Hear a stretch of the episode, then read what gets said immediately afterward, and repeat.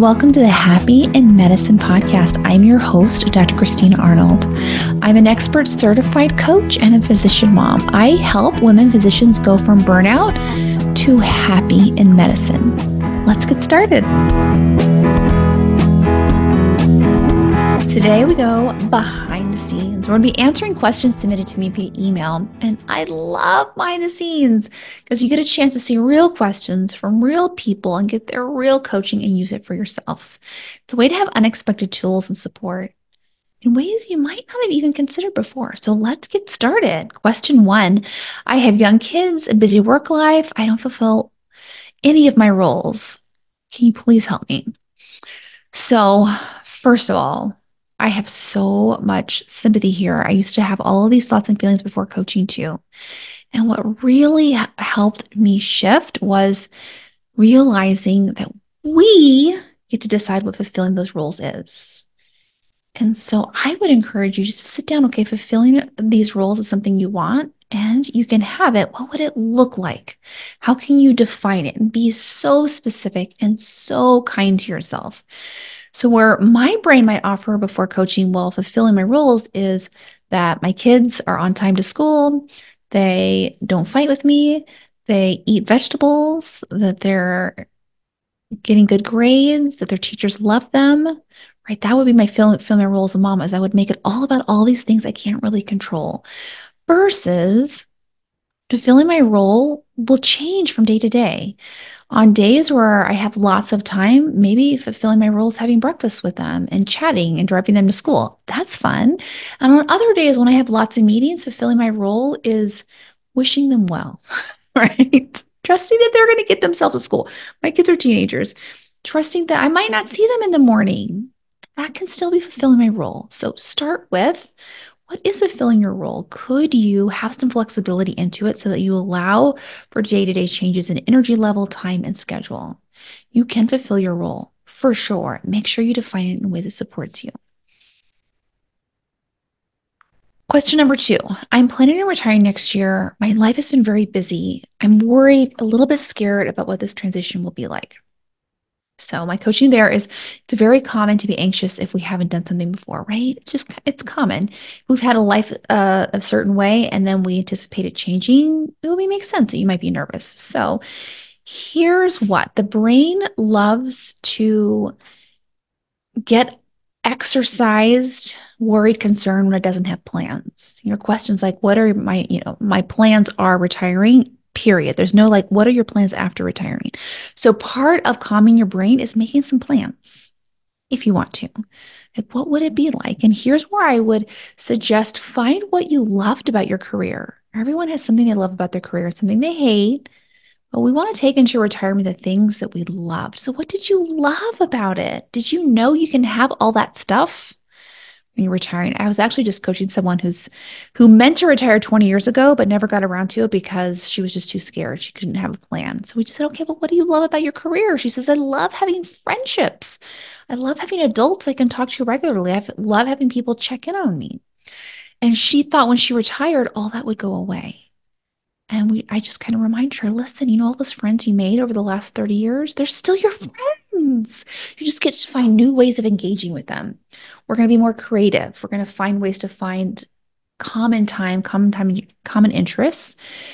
And you for sure get to keep all your friends. They don't go away. And you're going to get to make even more friends if you want to with shared interests of what you really want to do with your time. So, for example, if you love hiking, join a hiking group. You're going to meet a lot of people who have that shared interest. What a beautiful way to start a friendship.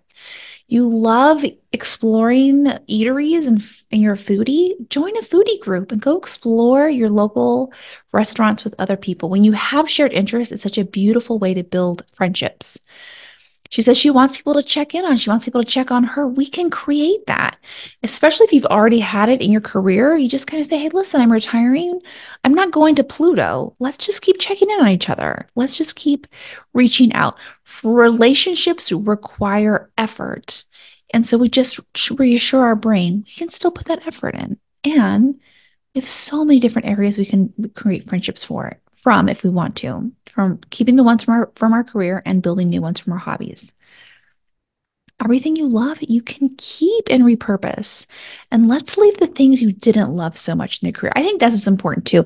I see a lot of people who really had a lot of hustling in medicine and then they retire without a plan and they wind up hustling through retirement.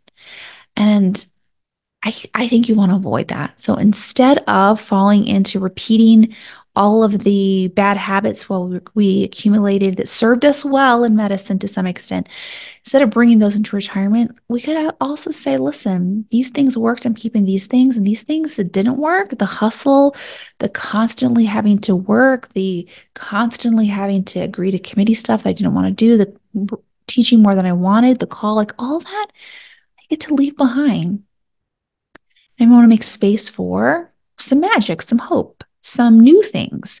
So it's a it's a combination of meeting ourselves where we are. Your question is about plans, we develop a plan. And some of the plan is not having a plan. Some of the plan is let me just leave some open space to see who I want to grow into. And I would part of keeping the space would be to allow yourself to have some nervousness, some anxiety, some worry. It makes so much sense that you would have those feelings as you approach a new transition, and it's not a problem. We can take care of ourselves while we're a little bit anxious. We can lean into that anxiety and say, What is here for me? What am I worried about? Let me make a plan for that. Be willing. My advice for you here is be willing to experiment. Retirement is such a beautiful chance to say, All right, I'm getting rid of all the stuff that I didn't like anymore. I'm going to keep this stuff and let me experiment with the rest. Let me, let me figure out what I love by doing it and doing it messy. And then as I do it and I decide, oh my gosh, I really do not like running every three days, I'm going to drop it. Maybe I'll try tennis, or maybe I'll try pickleball, or maybe I'll try swimming. Right. So allowing yourself to learn by doing, by allowing it to be messy, can be such a beautiful way to reconnect with yourself. Next question I'm a trainee is it really possible for me to have self care at this point? Do you have any advice about building this into my life before I start as faculty? I think this is such a brilliant question because I think the predominant opinion in medicine is I can't take care of myself until I'm a faculty member, even if that's 20 years down the line. And here's the thing we become a faculty member, we have never taken care of ourselves. And guess what? We just continue not to take care of ourselves and we just keep pushing at the finish line. And then we're like, well, I'll take care of myself when I retire in 40 years, right? Before we know our whole life has gone by and we haven't taken care of ourselves. So, how brilliant for this generation to be thinking about how can I take care of myself now? It's such a gift to your future self. If you can do it as a trainee, you for sure will carry that with you into faculty, and that will help you all throughout your career because you've already built that muscle. I love that. Something I teach my clients is watch out for this thought. I'll feel better when. I'll take care of myself when. I'll slow down when. Like your brain is always going to say not now in 10, 20 years. Instead, we can offer how can I take care of myself now? So here's what I would offer you think about, daydream on what you want your life as faculty to be like. Sometimes it's easier to daydream further ahead. What do you want it to look like? Your work life balance that you're referring to, what does that exactly look like? And then work backwards from that. So, for example, if your idea of work life balance when your family is, when you or your faculty is to have a family and eat dinner together every night at six o'clock, amazing. I love that plan. And start now, even if you do not have a significant other or children. Start now. Start on Sunday just say Sunday at 6 p.m. I'm going to start this habit of, of having a meal. I'm going to turn off the TV. I'm going to bring out a placemat. I'm going to sit at the table and I'm going to start this tradition of Sunday, 6 p.m. having a meal. Over time, you'll add the partner, you'll add the kids, all of that will come. You'll be doing it Sunday night, Monday through Friday. It'll be so much easier if you go ahead and start now with your tradition, right? Then add into it. Or another example is, oh, I hear a lot of people saying, I'm going to read for pleasure one day. Stop reading the papers and checking out on PubMed, printing out all those papers I never read. Someday I'm going to read for pleasure. Start now. Even if it's only three sentences a week. Let's be like, I would, I really would encourage you as you try new things to do them in very, very small bites so your brain gets on board We're going to make it in, inevitable for your success. So we have a goal one sentence a week, reading for pleasure. You can start that right now, and it's going to feel really good. And that will start creating momentum. Before you know it, you'll have a whole book read for pleasure. And it's possible you'll sit down to read one sentence a week. You'll wind up reading for an hour on Sundays. Maybe you'll get through a few books faster than you thought. And then you become the person who reads books for pleasure. And it's just as easy to build onto that. Start now. Don't wait to become faculty. Start now. No, you you deserve to have fun in your life right now. And when you do have fun, it makes the rest of your life even more enjoyable. So start now. Next question Imposter syndrome is stopping me from the career I really want. I don't feel like I can pursue research. I f- don't feel like I can share my ideas. I feel really stuck in my career because of imposter syndrome. What can I do? So I'll say I have a whole course on imposter syndrome. And when you join, you get access to that immediately. I teach imposter syndrome different than I've heard it anywhere else. I teach that imposter syndrome is a normal feeling every human experiences as we do something new course, our brain gets scared when it's not caught up to what we're doing.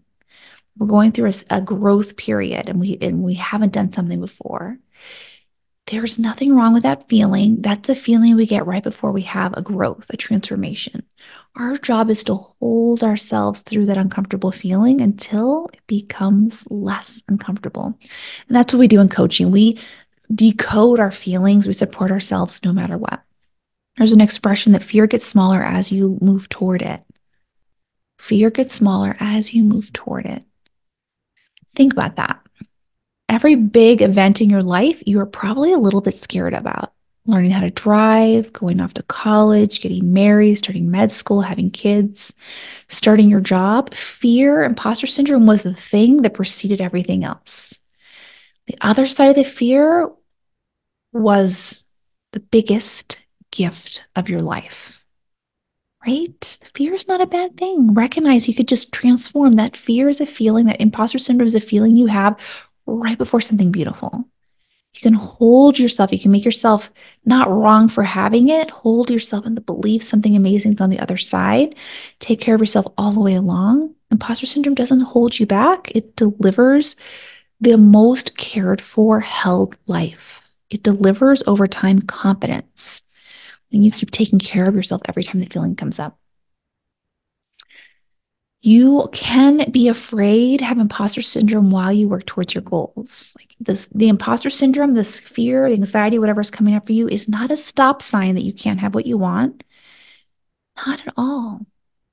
You can have and hold this feeling while you share your thoughts with your colleagues, while you move a research project forward can do both at once. That's what I teach in my program. We don't make ourselves wrong. We work with the feelings we have. Feelings we have are very useful. And when you allow them, you drop so much resistance to your life. You can put all that energy towards being curious about how you can achieve the things you deserve and want. If we were in coaching, I would also say like the fear is usually of something specific. And so in coaching, what we work on is what are you afraid of here? If you share an idea with a colleague, what is the bad outcome your brain is trying to protect you from? Let's explore it and let's make a plan for it. So, what some people would say is, well, I'm afraid they're going to laugh at me and they're going to tell me my idea is dumb. And we want to start with maybe they'll do that. Also, maybe they'll think it's really interesting, or maybe they'll really admire you for having an opinion. Like, we want to leave space for all of it. And also, since your brain is concerned that someone will laugh at you and tell your idea is dumb, we get to make a plan for that already. Let's just say, in the off chance someone laughs and thinks it's dumb, what do you want to do then? You really get to choose. The, the possibilities include you could decide, yeah, I don't want to do this project. If you don't want to, it's okay. You could decide, you know what, this person is not someone I want to partner with on the research. That's okay. You could laugh with them. You could say, you're right. What do that does sound a little, a little dumb. If you agree, you could say that does sound weird um, let me try this, or let me go there, or do you have a better idea, or let's work together on something that sounds really good. Or you could just not take any of their comments seriously and be like, oh, that's interesting. I don't agree. Neither of us are wrong. It's okay that he thinks this and I think that. There's no problem here. right? There's so many options, and those are just a few. We could build 20,000 more options.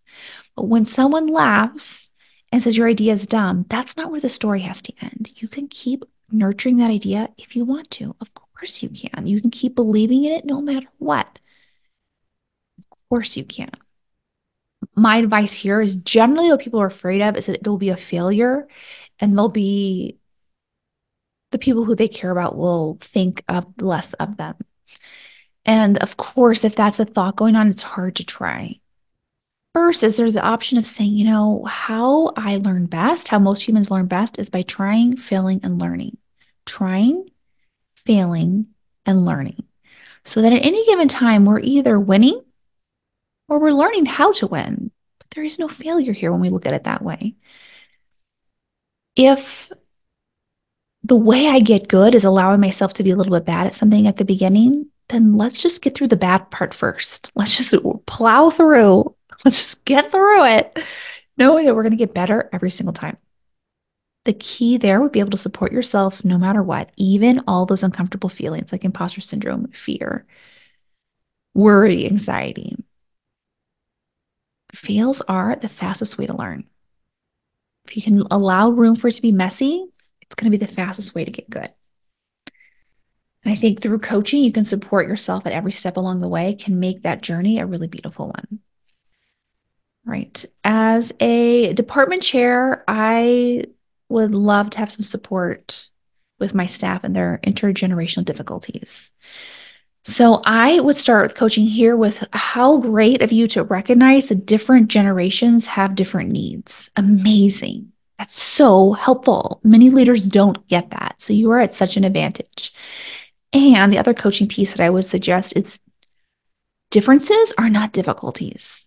Your brain laid it out as there are difficulties. And I imagine when you think difficulties, how does that feel? Feels like an obstacle, pressure, work, heavy responsibility. That's what it feels like to me. Difficulty sounds difficult.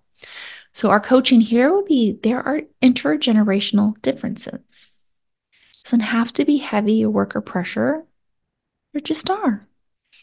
What an advantage to be able to see, kind of get some perspective from that. These different these differences don't have to be difficulties. They just could be an interesting way to there are differing needs of different generations, and we can all work together to have all our needs met.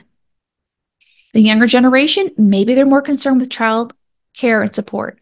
The older generation, maybe they're more concerned about security, retirement issues. But what if none of these were difficulties? All these were differences. All needs could be met. All problems could be solved. That's the coaching that I would start with you, department chair.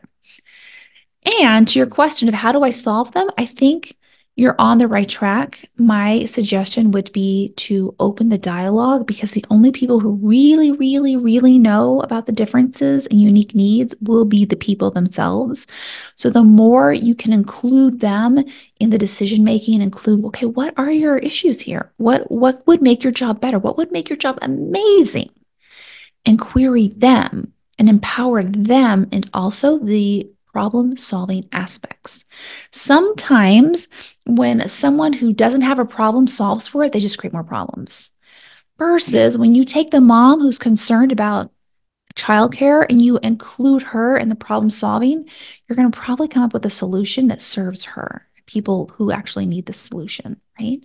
So include them in the intake of the problems and in the problem solving as well. And I would say, department chair, coaching can be a really beautiful tool. So, of course, I would say bring in a coach to your university to help champion these discussions, to help lead the, the way, to help problem solve, to help clarify these intergenerational differences and solutions.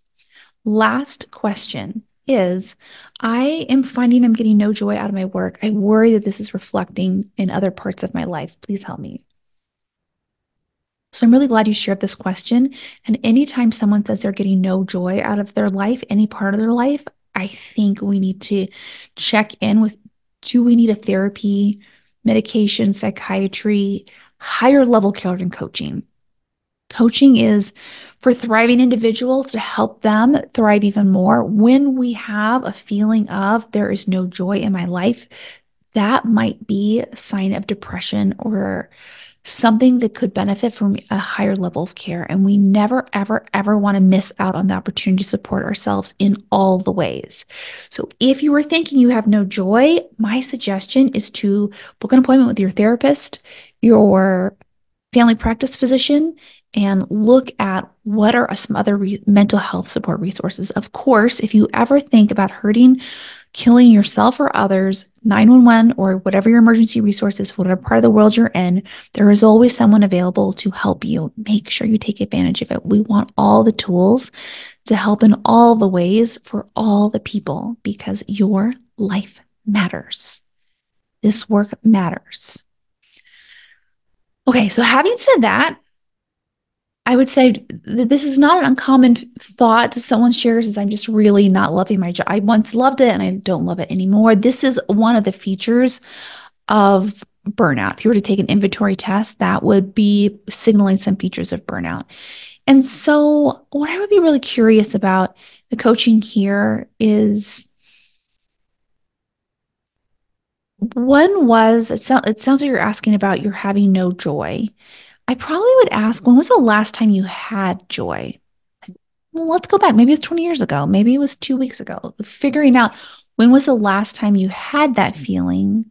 What changed in the meantime? What were you doing back then? We can follow those hot tracks and figure that and figure that piece out. Then we can start solving for it because you for sure can feel joy, right? Unless there is a depression or something that's going on that needs more higher level support. When was the last time you experienced it? What were you doing? And let's go do more of that. Let's start there. So I met with someone recently who was like, gosh, um, last time I felt joy was 20 years ago before I had my children. Because children take up a lot of time. I laugh because I've been there too. He was like, I would, the last thing I remember doing that gave me a lot of joy was swimming. And so what we worked on is just included swimming in his life. We started there, like one swim once a month. Let's just check in and see. And as soon as he started swimming, he started feeling more connected to himself.